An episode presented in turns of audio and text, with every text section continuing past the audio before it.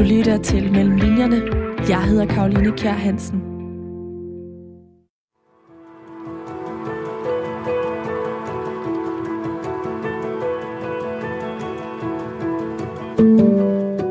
Det er et hurtigt, men dybt snit.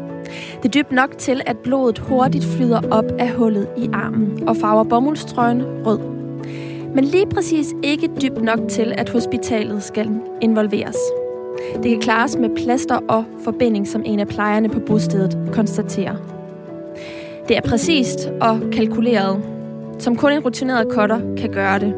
Sådan en som også ved, at barberblade er de bedste, for bladene fra indgangsskraberne de er for svære at skille fra hinanden, og de er også for sløve. Det er den her slags selvskade, som bare er et eksempel på den slags hovedpersonen udsætter sig selv for i den roman, der vandt Bogforums debutantpris i år, og som det skal handle om i dag. Ungeenheden hedder den, og den handler om et psykiatrisk bosted for unge, der skal lære at begå sig i livet. Seks unge med forskellige diagnoser og sygdomsforløb får vi et indblik i, og det er ikke for sarte sjæle. Det er råt, og det er voldsomt, men det er også sårbart og hjerteskærende. For det er en porøs og usikker virkelighed, som Fine Gråbøl, der er forfatteren bag Ungeenheden, skildrer. Lige så porøs og usikker en virkelighed, som hun skildrer, lige så sikkert og præcis skriver hun den til gengæld frem, som juryen skrev i deres begrundelse, da hun modtog debutantprisen. Og det er den skriveproces, det skal handle om i dag, fordi Fine Gråbøl er min gæst her i Mellemlinjerne. Mellem linjerne, det er programmet her på Radio 4, der handler om forfatteres research og arbejde mellem linjerne i deres bøger. Det er det program, du har i din øre lige nu, og jeg vil byde dig hjertelig velkommen til programmet. Og så vil jeg også byde dig, Fine Gråbøl, velkommen, og ikke mindst tillykke med Bogforms debutantpris. Tak skal du have. Der er mange forfattere, der debuterer hvert eneste år, og som læser og kulturjournalist synes jeg, det kan være svært at holde styr på, hvem der egentlig udkommer, og hvor, hvor gode de her bøger egentlig er. Men den person, som vinder Bogforms debutantpris, er i hvert fald en forfatter, jeg altid husker og læser og glæder mig til at følge efterfølgende. Så i mine øjne, så er det her jo en øh, ret vigtig pris, i hvert fald hvis jeg ser på min egen øh, bogreol derhjemme og i min egen læseudkommelse. Men hvad betyder sådan en pris egentlig for dig som forfatter? Altså, det betød jo helt vildt meget at få den pris. Altså, det var en kæmpe anerkendelse og et, et jo et vildt skulderklap. Så det betyder meget for sådan også min måde at tænke mig selv som forfatter og tænke på mig selv som en, der skriver et forfatterskab, måske også, ikke? Øhm, og øh, så ja, ja, det har betydet rigtig meget. Du har søgt ind på forfatterskolen af flere omgange, men er ikke kommet ind. Du læser så til gengæld litteraturvidenskab på Københavns Universitet, hvor du stadig er i gang med din kandidat. Men det her, altså dig selv som forfatter, og dit eget forfatterskab, som du nævner nu, det giver mening, hvis man kender dig fra skriftkollektivet BMS, øh, som i fællesskab har udgivet digtsamlingen Knoglemarv Lavendel, der udkom i 2018. Og det var så en digtsamling, og nu er det så en roman, som du har udgivet. Jeg er helt vildt glad for at have dig, fordi at jeg har læst øh, Ungeenheden med øh, stor fornøjelse. For mig så er det sådan en bog, der gør det fineste, litteraturen kan, som nemlig er at give indblik i en anden verden. Man siger jo, at det at læse gør os mere empatiske, og det er fordi, vi via litteraturen kan få adgang til nogle verdener, vi ikke selv har. Og det fik jeg i hvert fald, da jeg læste øh, Ungeenheden. Den gjorde også, at jeg fik øh, bekræftet, at det vi omtaler som diagnosesamfundet, er ikke så øh, enkelt som så. Der er ret mange nuancer, og øh, der er et spektrum inden for øh, diagnosesamfundet. Og de mennesker, som du skriver frem i ungeenheden, det er altså nogen, der er i den meget svære ende af diagnosespektret, øh, hvor at det at få en diagnose også medfører voldsomme funktionsnedsættelser. Øh, øhm, og jeg glæder mig til at høre om dit arbejde med den, men jeg har også været spændt på at have dig herinde i dag, fordi jeg ved, at du har... Øh, haft det lidt svært ved øh, den måde, som bogen blev dækket på, da den udkom øh, i foråret den øh, 23. Øh, april og, og frem efterfølgende. Øh, fordi der har været meget fokus på øh, din egen fortælling og din egen tilknytning til øh, bogen, fordi du også selv har været en del af, af psykiatrien. Vil du ikke lige her til en start prøve at fortælle lidt om, hvad for en dækning det var, du, du oplevede, da bogen udkom? Jo, altså, da bogen udkom, så var der jo ikke nogen, der kendte mig. Altså, det er jo min debutbog, og, øh, og når det er på den måde, så er det jo tit sådan, at, at journalister jo gerne vil finde en indgangsvinkel på en eller anden måde til ligesom at sælge bogen, eller, eller hvad man kan sige. Ikke? Og, øh, og den indgangsvinkel var min personlige historie som jo er, at jeg selv har erfaring med psykiatrien. Jeg øh, blev øh, diagnostiseret første gang, da jeg var 17 år, og var på først på børne- og ungdomspsykiatrisk, og så kom jeg på voksenpsykiatrisk afsnit, og var i halvandet år, og så derefter flyttede jeg på bosted, og så kom jeg ud af psykiatrien efterfølgende. og har heller ikke længere nogen diagnoser, øhm, og det er jo, hvad, 10 år siden eller sådan noget. Jeg var i, i psykiatrien sådan for alvor. Øhm, og da jeg ligesom sagde, jeg sagde jo selv ja til at fortælle min personlige historie, fordi jeg også synes, at det er vigtigt, at at øh, vi selvfølgelig sådan aftabuiserer psykisk sygdom. Jeg havde selv brug for at høre nogle mennesker fortælle om deres oplevelser i psykiatrien, da jeg var i den. Så, så på en måde følte jeg lidt, at de der interviews var også til andre 17-årige, der gik rundt og havde fået en diagnose. Men, men det jeg jo bare oplevede, øh, der, altså det vigtigste for mig var jo, at, at bogen kunne få noget synlighed og noget opmærksomhed. Jeg oplevede, at den, den druknede ligesom i min personlige fortælling, og det er ikke en, øh, hverken en selvbiografi eller autofiktion på nogen måde, selvom den jo bygger på mine egne oplevelser, men det gør al litteratur jo. øhm, så, så det var ligesom den ene ting, jeg følte, og den anden ting, jeg følte, var, at, at jeg øh, indimellem oplevede, at jeg blev gjort til sådan en en fighter-persona. Altså sådan en, en, der sådan kæmpede rigtig bragt, da hun var 17-18 og mod et hårdt system, og nu er hun kommet ud på den anden side, klar til at fortælle hendes historie for underverdenen og sådan noget. Og det var bare det sidste, jeg ville. Men det kan man ikke styre, for det er ikke mit sprog. Altså, det, er ikke, det er jo ikke min fortælling, der bliver skrevet frem, når der bliver skrevet interviews. Øhm, så jeg havde ikke magt over den. Og den der følelse af ikke at have magt over min fortælling, øh, den mindede mig om, om den følelse, jeg havde, da jeg var i psykiatrien, hvor der blev skrevet journal hver dag. Øh, og og, og det, det er jo en måde, hvor der er andre mennesker, der, der bruger deres sprog til ligesom at fortælle om ens øh, oplevelser og erfaringer. Og det, det var egentlig voldsommere, end jeg troede. Jeg troede egentlig, jeg havde lagt, lagt det bag mig og bearbejdet det. Det har jeg brugt mange år på, men, men det havde jeg bare alligevel ikke rigtigt. Du siger det her med, at du ikke havde magt over din egen fortælling. Hvad er det for en fortælling? Du, øh, du gerne vil have, der kom frem, i stedet for den her fighter-persona, som, som flere journalister skrev frem via de interviews, du gav til dem? Altså, først og fremmest, så vil jeg jo gerne have, at det var bogen, der ligesom kom frem, ikke? Fordi det er den, jeg har skrevet, og det er der, hvor jeg har forsøgt at, at skildre ligesom en fortælling fra psykiatrien, som ikke fortæller den som en, en fighter-historie, eller øhm, den slags. Så det var jo selvfølgelig det vigtigste, det var, at jeg ikke kom i fokus, men at det var bogen, der kom i fokus.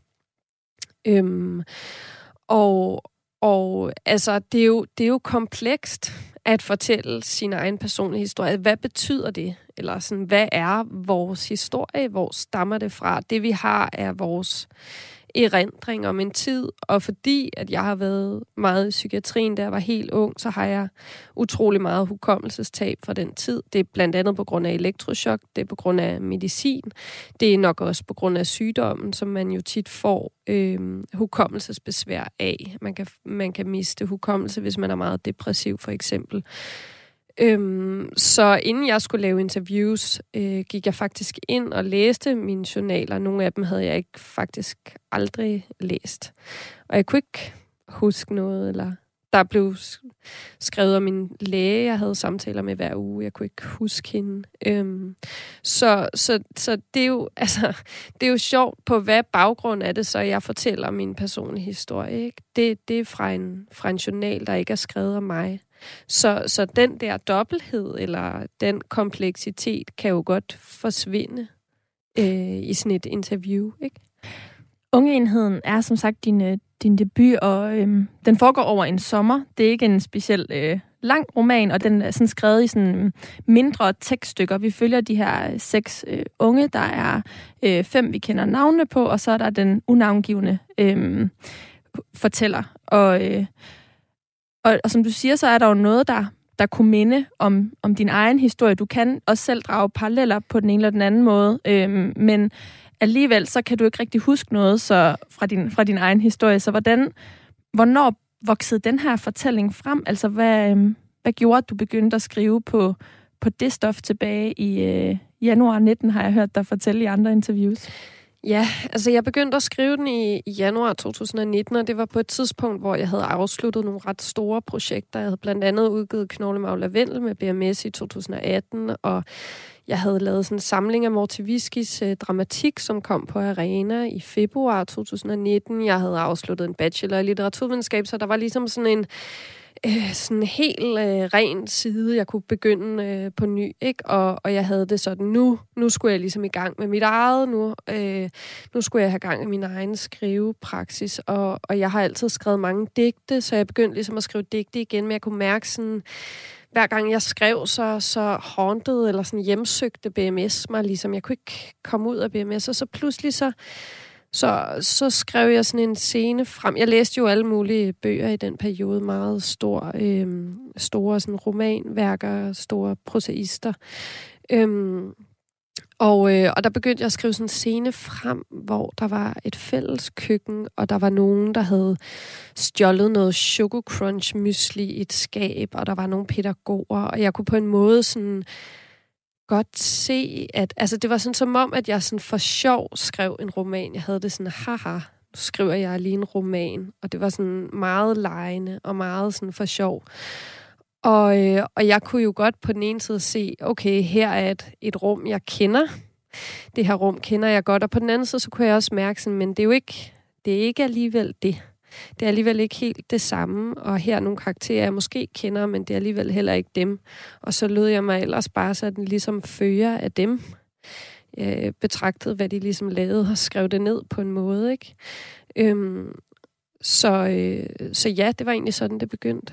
Men det lyder næsten som om, at du også næsten genskabte noget hukommelse ved at skrive det her frem, eller i hvert fald sådan... Øhm, altså hvis, hvis det var ligesom et, et, en scene, der pludselig kom, og du så efterfølgende kunne registrere, at det var noget, du kendte. Øh, var, var skriften en form for fremkaldervæske for din egen hukommelse? Det tror jeg ikke. Det tror jeg ikke, nej. Men, men altså, litteratur er jo altid en blanding af alt muligt. Litteratur, når det skrives frem, er jo ikke kun erindring, eller sådan, nu skriver jeg den her scene frem fra min barndom. Det er jo også en, en, en blanding af alt muligt. For eksempel tekst, man læser, eller øh, sætninger, der, der stiller sig sjovt, krystallisk i forhold til hinanden og sådan noget. Så det var egentlig mere på den måde, tror jeg. Øhm, Øh, og, jeg, og øh, altså, det der med hukommelse, det er jo også svært, ikke? Altså, det er ikke, fordi jeg ikke husker noget. Det er bare, det er sådan nogle flashbacks, og der er noget, der kan være mere sløret end andet. Øhm, bostedet husker jeg øh, rimelig godt, faktisk. De her øh, tekster, du har læst i forbindelse med arbejdet med ungenheden, skal vi vende tilbage til mm. øh, lidt senere. Først så kunne jeg godt tænke mig, at lytterne lige lærer øh, jeg-fortælleren lidt øh, bedre at kende. Øh, og jeg har valgt en scene, du skal læse, ja. som øh, var meget voldsom for mig at læse. Øh, det er side øh, 84. Yes. Jeg læser. Jeg bliver konstant mindet om feberverdenerne. Det viser sig ikke som en indre sygdom, utilgængelig for omgivelserne omkring mig, men som en ydre. Feberen kommer udefra. Og visse dage vidner andengradsforbrændingen på min venstre arm og min afkobling fra verden. Det er ikke første gang, at jeg har hældt kogende vand ud over mig selv, men jeg har lovet mig selv, at det er sidste gang.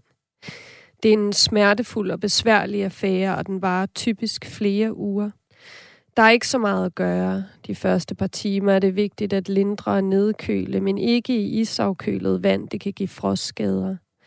Det er heller ikke nok med et halvt håndklæde. Det erfarede jeg nogle år tidligere, da en vikar på det åbne afsnit på hospitalet, desperat og irriteret, havde bundet min røde hud og de begyndende blære ind i et håndklæde og skyndt så videre. Da nattevagten kom den aften, var smerten blevet værre, og jeg husker hendes skræmte, våde øjne, da hun smurte den blærefyldte hud med salve og gase og kom tilbage med en høj dosis ibuprofen.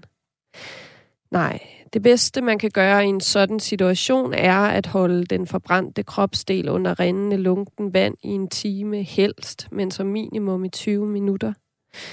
Det var en mærkelig aften, den aften i søndags. Der var en uro på femte, som ikke som sådan tilhørte nogen, men var underligt fælles upersonlig. Det var altså også et ubelejligt tidspunkt at få sig en anden grads forbrænding. Jeg var ikke den eneste, der havde brug for hjælp. Huset var dirrende af raseri, og det er næsten blevet normalen, at der ikke er nok personale på arbejde. Mark fik hurtigt elkedlen ud af mit greb og med det samme tændt for vandhanen. Du er nødt til at stå her i en time, sagde han med en bestemt og bange stemme. Jeg kunne slet ikke stå. Han måtte støtte mig i den hele time, mens vandet løb og uroen i huset steg.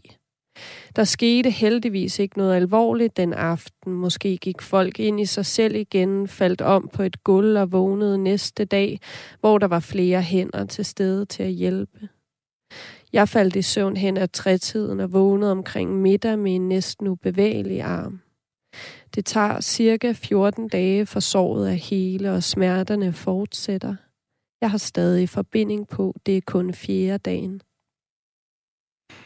Tak, fine Gråbøl. Jeg synes, det er meget voldsomt at ja. høre dig læse det. Jeg synes, mm. det var meget voldsomt at læse det selv. Ja. Hvordan var det for dig at skrive øh, sådan en scene her frem? Øh, jamen altså, de her scener er jo en, en del af bogen. Altså, det er jo en del af, af jeg-fortællerens øh, erfaringsverden. Altså, det, det er jo hendes, det, er det, der ligesom er hendes sygdom.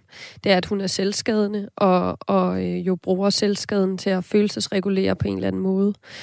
Øhm, så noget af det, der var vigtigt for mig øh, i at skrive den frem, var jo, at, at de her, altså, de her oplevelser, selvfølgelig står de jo voldsomt, eller sådan, det, er jo, det er jo voldsomt at, at læse om, at, at ligesom påføre sig den form for smerte.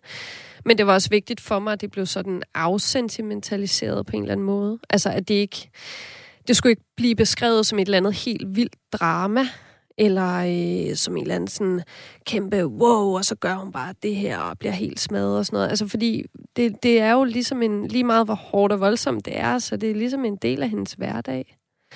Øhm, og så lige den her scene er faktisk også, øhm, det minder mig om, at, at øh, øh, jeg læste Rilke i den periode, den bog, der hedder Malte Laurits Brigges optegnelser som er en fantastisk bog. Øh, og der er, nogle, øh, der er nogle referencer også til den. Så, så det er der jo også gennemgående i bogen, sådan referencer til anden litteratur, hvor vi ligesom møder de her øh, patientkarakterer eller syge personer. Men netop fordi det bliver sådan skrevet frem som en hverdagshandling, fremstår det måske desto mere voldsomt, i hvert fald for mig, øh, ja, som, klart som læser. Øh, jeg-fortælleren her er jo bare en ud af øh, seks beboere på, øh, på det bosted, der bliver kaldt øh, Ungeenheden. Øh, et form for øvelseshjem. Mm. Vil du sætte lidt flere ord på, øh, hvad det her bosted er, og hvem de her mennesker, der bebor det er? Ja, altså øhm, bostedet er jo egentlig ret stort. Det består af, af fem etager de bor, ungeenheden øh, bor på 5. etage, hvor de bor under paragraf 107, som er et midlertidigt botilbud. Det vil sige, det er ikke et sted, de skal blive boende. Det er meningen, de ligesom skal lære sig nogle færdigheder, så som at, at købe ind og øh, kunne være rolige nok om natten og sådan noget, og så ligesom komme i en, det, man kunne kalde en udslusning, eller det, man kalder en udslusningsbolig. Øhm, på de resterende etager, der bor un- folk under paragraf 108, som er permanente opholdstilbud, og folk, der altså har øh, øh, en eller anden form for sådan kronisk funktionsnedsættelse, så de øh, har ligesom, ja, permanent ophold, ikke? Øhm, så de bor ligesom, de er jo sådan på den måde sådan en mærkelig øh, isoleret enhed i et større hus eller et større univers. Øhm, de her forskellige andre karakterer, som vi møder, der er Lasse, Sara, Hector, Marie og Wahid, som bor på etagen under øh, jeg-fortælleren, og så Kian, som bor på etagen under Wahid. Så de er altså to karakterer, som, som har permanent ophold. Men øhm, de her forskellige unge møder vi ikke så meget deres baggrundshistorier. Øh, det er kun Hector og Marie, vi ved lidt om. Øhm, og, og der er heller ikke nogen af dem, der egentlig får familie, der kommer på besøg eller venner udefra. De er ligesom bare i det her lukkede univers med hinanden. Øhm, og, og gør jo nogle forskellige, altså sådan, hvad kan man sige, almindelige ting, eller de, de spiller i band, og, og de øh, ja, køber ind sammen og laver mad og ser film og sådan den slags. Sorterer tøj. Sorterer tøj, ja. Mm. Rydder op på deres værelser. Det er jo også sådan en, en del af, af terapien på en måde, ikke? Mm. Det her med, at de, vi ikke hører så meget om deres baggrund, øhm, det gør også, at de bliver sådan lidt øhm, historieløse mm. og, og, og ansigtsløse mm. øh, for mig som læser. Øhm, jeg havde oplevelsen, da jeg læste din roman her, øh, at den var nærmest sådan helt filmisk, og mm. bostedet, som du jo også beskriver nu her, øh, tonede sig frem, og jeg havde sådan, jeg har et klart billede inde i mit hoved af, hvordan det her bosted ser ud, og netop sådan en, altså de her filmiske virkemidler kommer også frem øh, i forhold til, at der er øh, deres handlinger bliver beskrevet, men deres øhm, kroppe, ansigter, bliver ikke rigtig beskrevet. Og på forsiden øhm, er der også en form for mm, spøgelseslignende væsner. Øh, vil du prøve at beskrive, hvordan forsiden ser ud? Ja, altså det er en fantastisk forside, som øhm, grafikerne LA Graphic har lavet, og, og selve tegningen af en kunstner, som hedder Sebastian Watkins. Øhm, ja, og den er jo sådan mørkegrøn, og så er der de her spøgelsesagtige figurer, som ligesom er sådan meget lange og lidt uhyggelige inde i sådan en lille form for boks. Der er sådan et ansigt bag dem, der også ligesom toner frem. Øhm, jeg var meget optaget af sådan nogle... Øhm, jeg er meget glad for en forfatter, der hedder Shirley Jackson, som øh, har skrevet primært sådan nogle lidt horroragtige øh, romaner fra 50'erne mange af hendes øh, omslag er sådan helt vidunderlige. Jeg var lidt optaget af den der sådan lidt sådan B-filmsagtige horror. Øh, fordi jeg synes, at der altså måske også sådan lidt sådan en, en ungdomsromanagtig vibe. Fordi det er der selvfølgelig også i bogen. Altså, den hedder jo Ungeenheden og de unge, så der er også et eller andet... Øh, den, den skildrer jo også ungdom på en eller anden måde. Øhm, men, men ja, så var jeg også meget optaget af ligesom det, det gotiske, eller det uhyggelige. Og, og det synes jeg, de har, de har fanget enormt godt øhm, ved bogen. Men, men det her med at, øh, at øh, skrive dem frem øh, som mennesker i kraft af deres handlinger, og ikke mm. i kraft af deres eksempelvis historie eller øh, udseende. Øh, hvilke tanker ligger der bag det greb? Jamen, altså, der var nogle ting, der var vigtige for mig i forhold til at skrive den her bog, fordi at øh, mange psykiatriskildringer eller psykiatrifremstillinger, vi ligesom møder både i litteratur og i film, kan være meget optaget af at skildre psykisk sygdom som noget, der ligesom ligger en eller anden øh, årsag til, eller noget, man kan spore tilbage til. Det punkt i barndommen, der var så traumatisk, eller fordi at man var udsat for de her ting, eller fordi der er det ene og det andet. Og den der øh, sådan, øh, skildring af, af psykisk sygdom som noget, der har en kerne eller et eller andet, det var jeg meget optaget af sådan ikke at gøre. Øh, det var meget vigtigt for mig, at, at de ligesom bare kunne få lov til at, at stå frem som mennesker midt i den her øh, diagnosevirkelighed, som de lever i. Det er ligesom den ene ting. Den anden ting er, at de jo, de er jo unge. Altså det at være, være ung på sådan et tidspunkt, når man for eksempel er lige er fyldt 20, eller er 19, eller sådan den der, hvor at man har, det er, jo, det er jo ikke noget, de har, men, men det kan andre unge jo ligesom have afsluttet noget skolegang og være et sted, hvor man er sådan, nu skal jeg finde ud af, hvem jeg er og hvad jeg skal med mit liv. Altså det er jo sådan en åbenhed mod verden, hvor alt på en måde øh, kan ske, og at man måske heller ikke er blevet færdiggjort som karakter altså som menneske, men er stadig ved at ligesom opbygge eller sådan konstruere det, der skal blive til ens person. Men når man så oven i det for eksempel er blevet tildelt en diagnose, som, og diagnosen er jo et sprog, der forklarer øh, et indre ligesom følelsesliv eller oplevelsesvirkelighed, ikke? Øhm, så gør det endnu mere, at de måske er et sted, hvor at, at, at de slet ikke kan sige for eksempel, hvornår stopper diagnosen, og hvornår begynder jeg, fordi de har fået det sprog så tidligt i livet. Øhm, så den her åbenhed er jo, det er jo en smertefuld erfaring af måske ikke at føle sig som, som person, eller altså en konkret erfaring af at miste sig selv. Men det er jo også noget, der gør, at man kan være enormt åben over for andre mennesker. Altså, fordi den erfaring deler de af at være sådan ikke-personer eller historieløse. Altså, der er jo mange af dem, der også har hukommelsestab, og det gør jo også, at, at, at det slet ikke, at, at de endda også måske kan føle, at der er et menneske før sygdommen og efter. Men, men det gør, at de kan, de kan nå ind til hinanden. Altså, de er, de er fælles om det, ikke? Så det er, sådan en, det er en særlig sådan, radikal intimitet, de ligesom kan opbygge i det her med at have mistet sig selv. Du lytter til Mellem Linjerne. Jeg hedder Karoline Kjær Hansen. Fine Gråbøl, den her aftegning af spøgelserne på forsiden, øh, sammenholdt med øh, karakterskildringerne, som netop er meget båret af handlinger og ikke af historie eller øh, personlige karakteristika øh, i form af eksempelvis udseende, øh, fik mig til at tænke på den kritik, som du også retter mod psyki- psykiatrien øh, i kraft af din bog her. Vil du sætte lidt flere ord på, hvad for en kritik den helt præcist øh, rummer?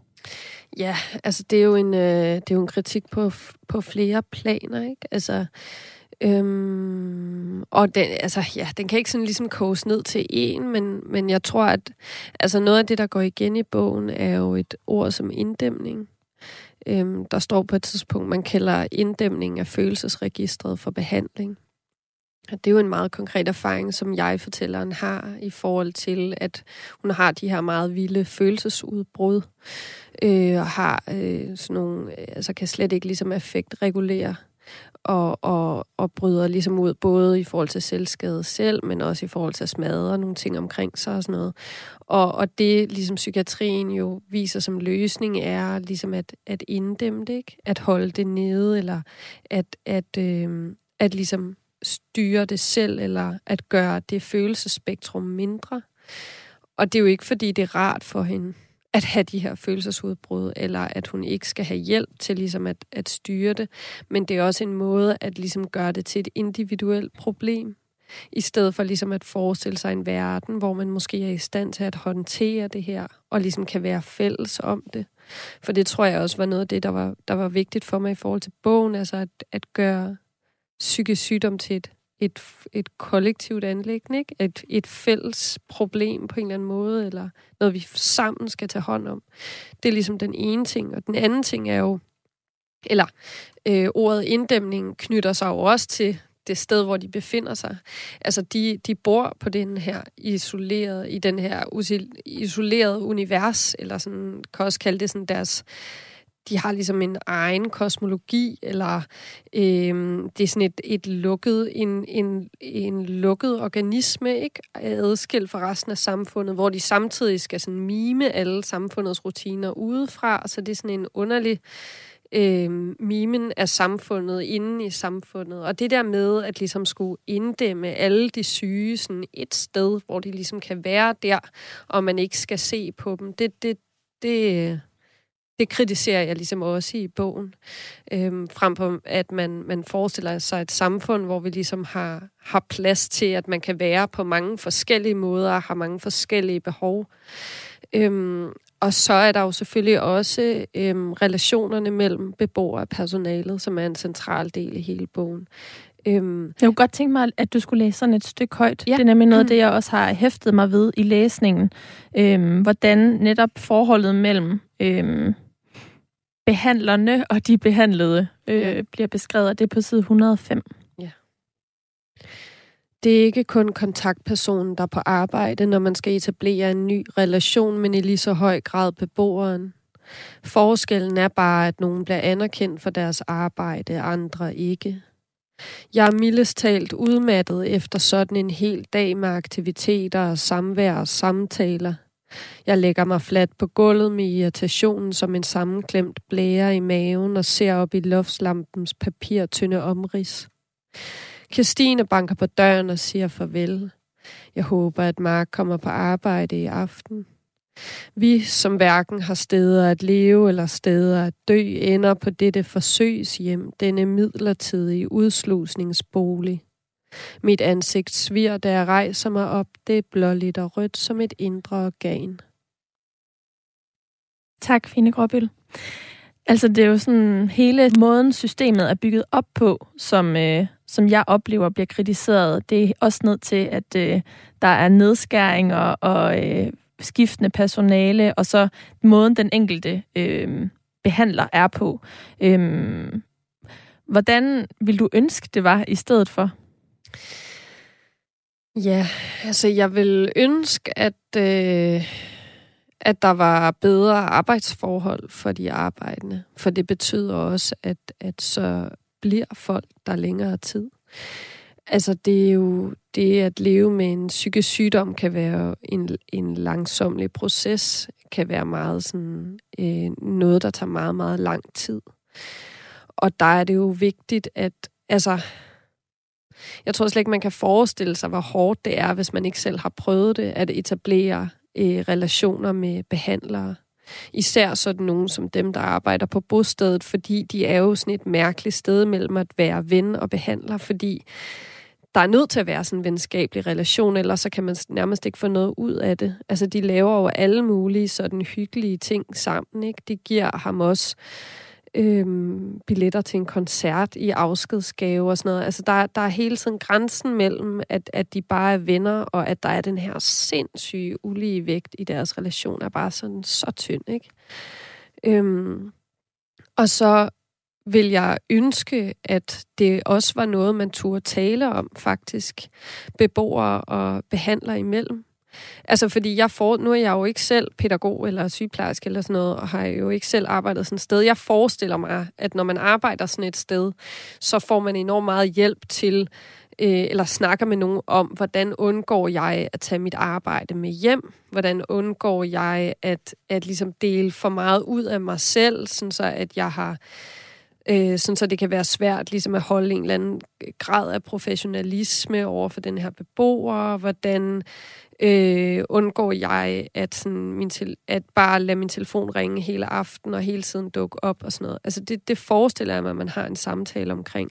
Men den samtale har man jo ikke med beboeren. Altså fordi beboeren er der jo hele tiden. Hun bor jo på deres arbejdsplads, ikke?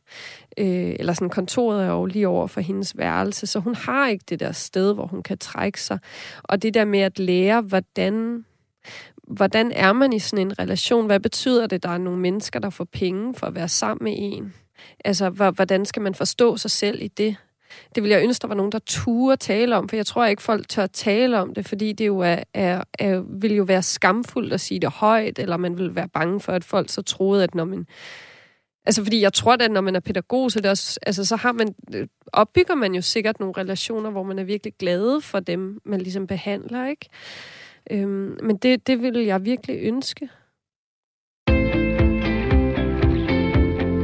Du lytter til Mellem Linjerne. Jeg hedder Karoline Kjær Hansen. Og i dag lytter du også til Fine Gråbøl, som er min gæst. Hun er vinderen af Bogforums debutantpris 2021, og den blev hun tildelt for sin roman Unge Enheden.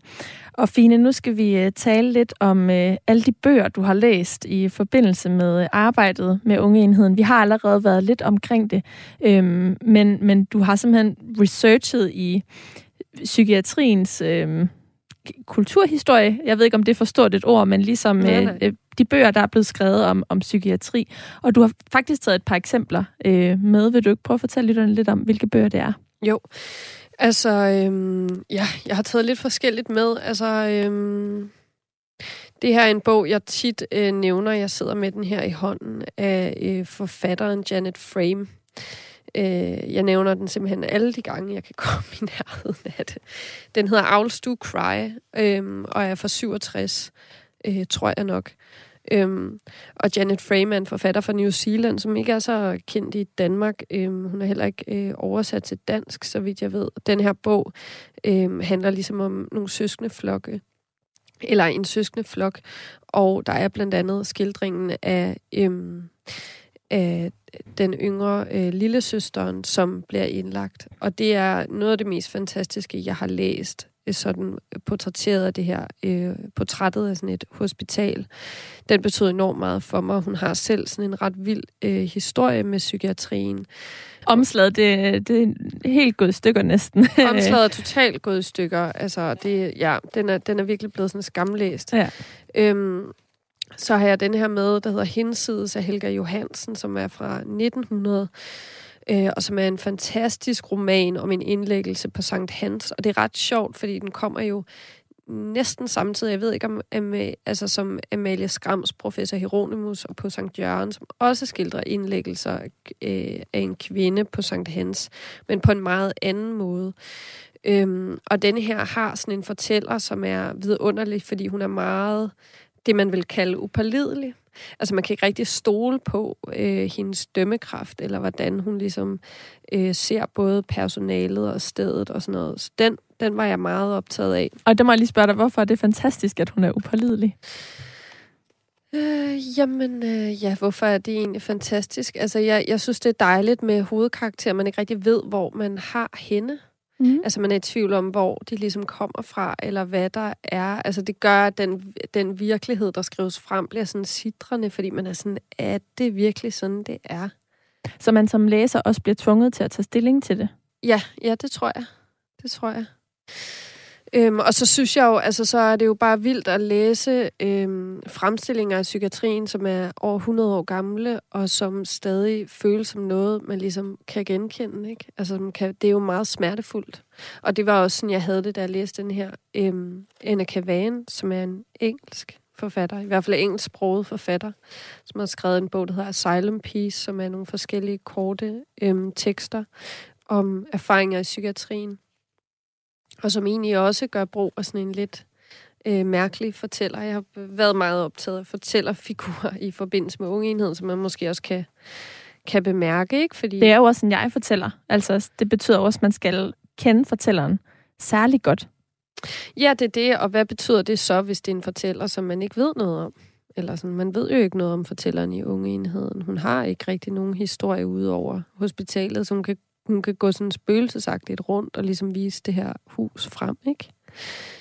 Øhm, og altså, jeg har jo læst mange flere. Den vigtigste egentlig, som jeg også gerne ville have haft med, men som jeg ikke lige kunne finde, er Paul Helge Haugens Anne, som er sådan en lille, øh, det man kalder for en kort roman, som skildrer øh, en tuberkulose ramt på sådan et øh, ja, sted for personer med tuberkulose. Og, øh, og den var bare også meget fantastisk at læse, fordi den arbejder meget med form og meget med de der sådan meget sådan korte, altså der kan bare stå to sætninger på en side, og det er egentlig også sådan, jeg har arbejdet lidt med, med sproget i ungeenheden. Øhm.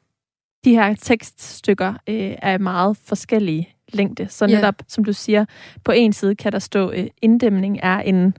Hvordan Man kalder inddæmning af følelsesregistret for behandling. Det er eksempel et afsnit, men så er der også afsnit, der er op til tre sider lange, så ja. det er meget varierende ja. øh, længde, de her tekststykker ja. øhm, har. Men Fine Gråbøl, hvad gjorde det for dig i forhold til arbejdet med ungeenheden at læse de her øh, tidligere skildringer af, af psykiatrien? Altså for dig som forfatter, hvordan kunne du bruge dem på nogen måde, øh, når du nu skulle skabe dit helt eget værk? Jamen altså, øhm, psykiatrien er jo bare virkelig et sted, der er blevet skildret meget i litteraturen. Psykiatrien er jo forholdsvis ung, ikke? Altså, den er jo først, den blev jo først etableret i slutningen af 1800-tallet, ikke? Altså, så, men, men, men den er øh, utrolig beskrevet, men typisk bare på meget den samme måde.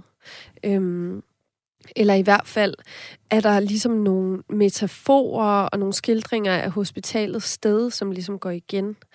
Øh, og det synes jeg var spændende, fordi det var som om, at ligesom psykiatrien bliver ved med at være sådan et hemmelighedsfuldt sted, vi ikke har adgang til, eller som også er sådan lidt uhyggeligt, eller det der alle de skøre bor og sådan noget. Og det var som om, at den var ligesom bare så, så indfiltret i alle de her gamle metaforer. Det vil jeg gerne ligesom ruske lidt op i, øh, og, og se sådan på, jamen, øh, hvordan kan vi skabe et nyt sprog for den? Ikke? Og det var jo blandt andet også derfor, jeg gerne vil skrive øh, romanen frem på bostedet, frem for på hospitalet, fordi det er stort set alle de psykiatriskildringer, vi læser om, foregår på, på hospitaler. Ikke? Øhm, og så, altså selvfølgelig, sådan, det, det altså, betyder jo meget som forfatter, at man orienterer sig i, man er jo altid i dialog med litteraturhistorien på den ene eller den anden måde, at, at ligesom orientere sig i, hvad er, det for en, hvad er det for en tradition, man skriver sig ind i. Og hvordan undgår man at reproducere nogle myter om patienten eller the sick girl. Øhm, det, det vil jeg gerne ligesom prøve. Men nu sagde du lige før, at der også øh, var forta- fantastiske fortællere i nogle af de her værker, mm. øh, og elementer, som, som du... Øh, som er årsagen til, at du har læst de her værker, mm. så handler det om netop at kende stoffet, så man kan lægge sig op af det, og samtidig øh, adskille sig fra det. Ja, altså der er jo både noget, der handler om inspiration, ikke? og at ligesom blive, ja, blive blive inspireret og forstå, hvordan de har gjort det, og øh, ja, altså det er jo også sådan et håndværksspørgsmål, ikke?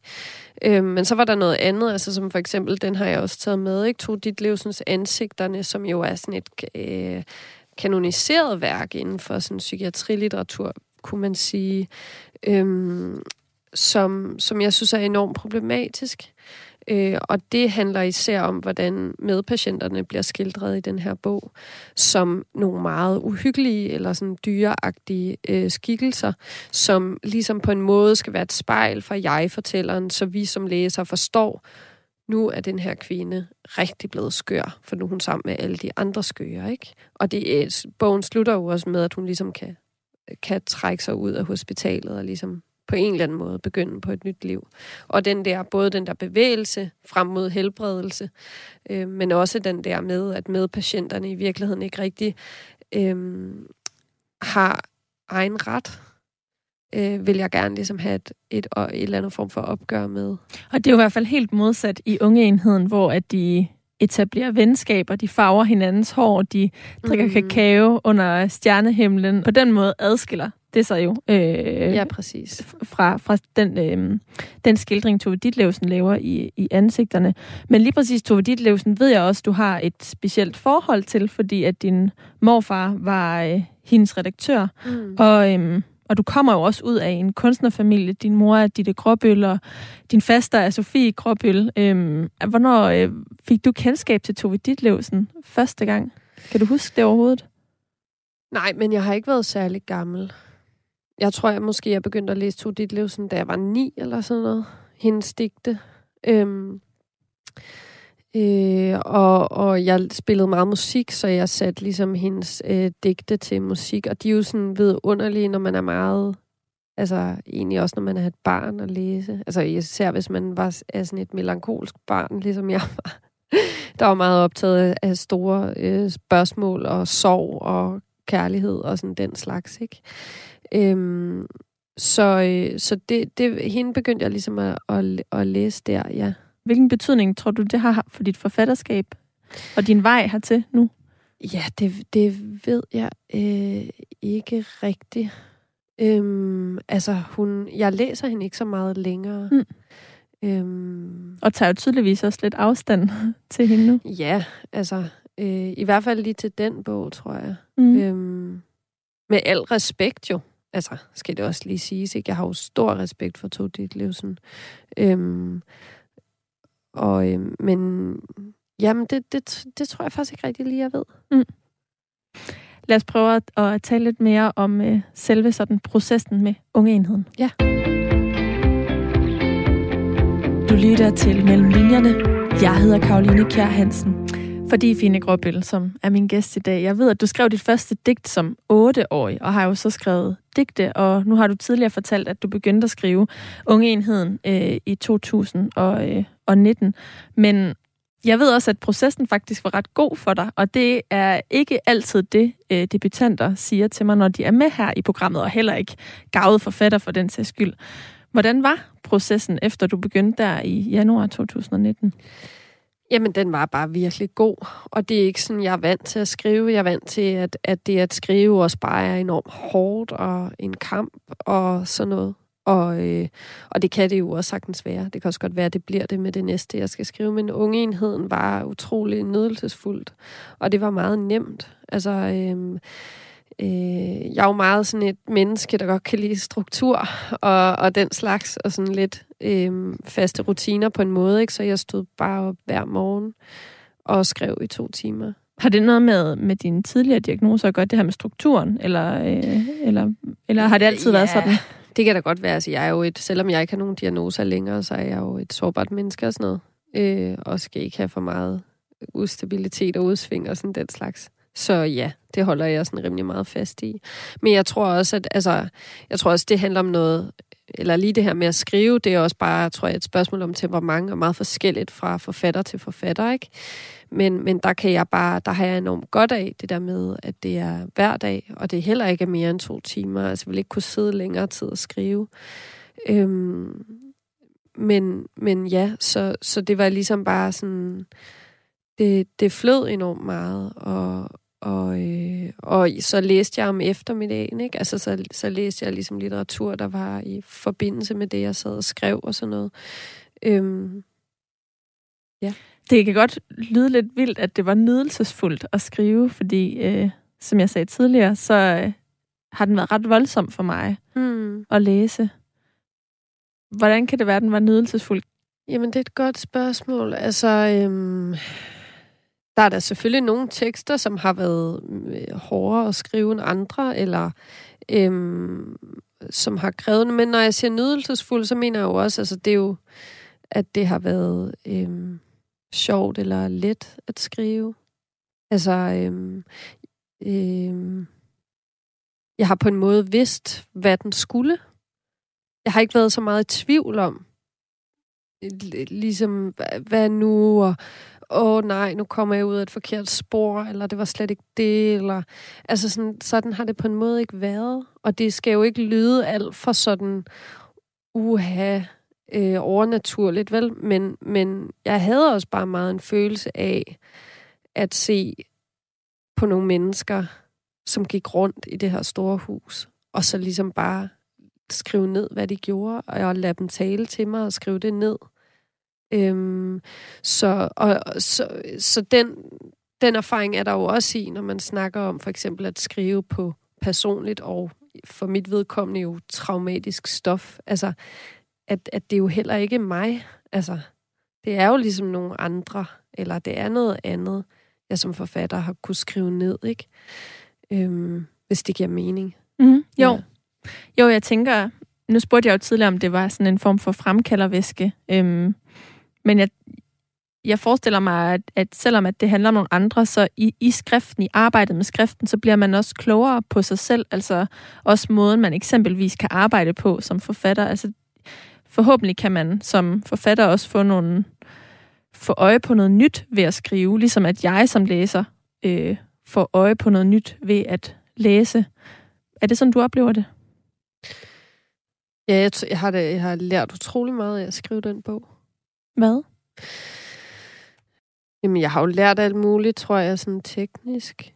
Eller sådan kompositorisk. Mm-hmm. I forhold til at skrive... Øhm, skrive tekster frem. Øhm. Er der noget, som du vil tage med videre? En ting, som du fandt ud af virkede rigtig godt, eller som du lærte den her gang, som du gerne vil øhm, prøve at holde fast i fremover som forfatter? Øh, altså i forhold til processer, så det der, den, den, den struktur der, og sådan noget med at skrive om morgenen og læse om eftermiddagen og sådan noget, helt klart. Øhm, jeg, øh, men, men ellers tror jeg ikke nej. Altså fordi det er også vigtigt for mig, at det ikke bliver sådan en mærkelig sådan, det her fungerede godt, det gør jeg lige igen. Altså det er jo ikke, det er jo ikke rigtigt sådan, det fungerer, eller helst ikke skal være. Jeg skal jo også skrive noget, noget andet, og så kan det andet jo lære mig nogle nye ting. Øhm, så, øh, så nej, men... Og så tror jeg også, at jeg måske næste gang Øhm, skal for eksempel have gjort med flere tanker om komposition på forhånd. Altså, den her proces var jo meget bare sådan, altså den ene tekst fulgte den anden, og sådan den der, lad os se, hvor hvor vi kommer hen. Lad os se, hvor teksten gerne vil hen. Det kan være, at jeg i mit næste projekt skal, skal have nogle tanker om komposition og struktur på forhånd.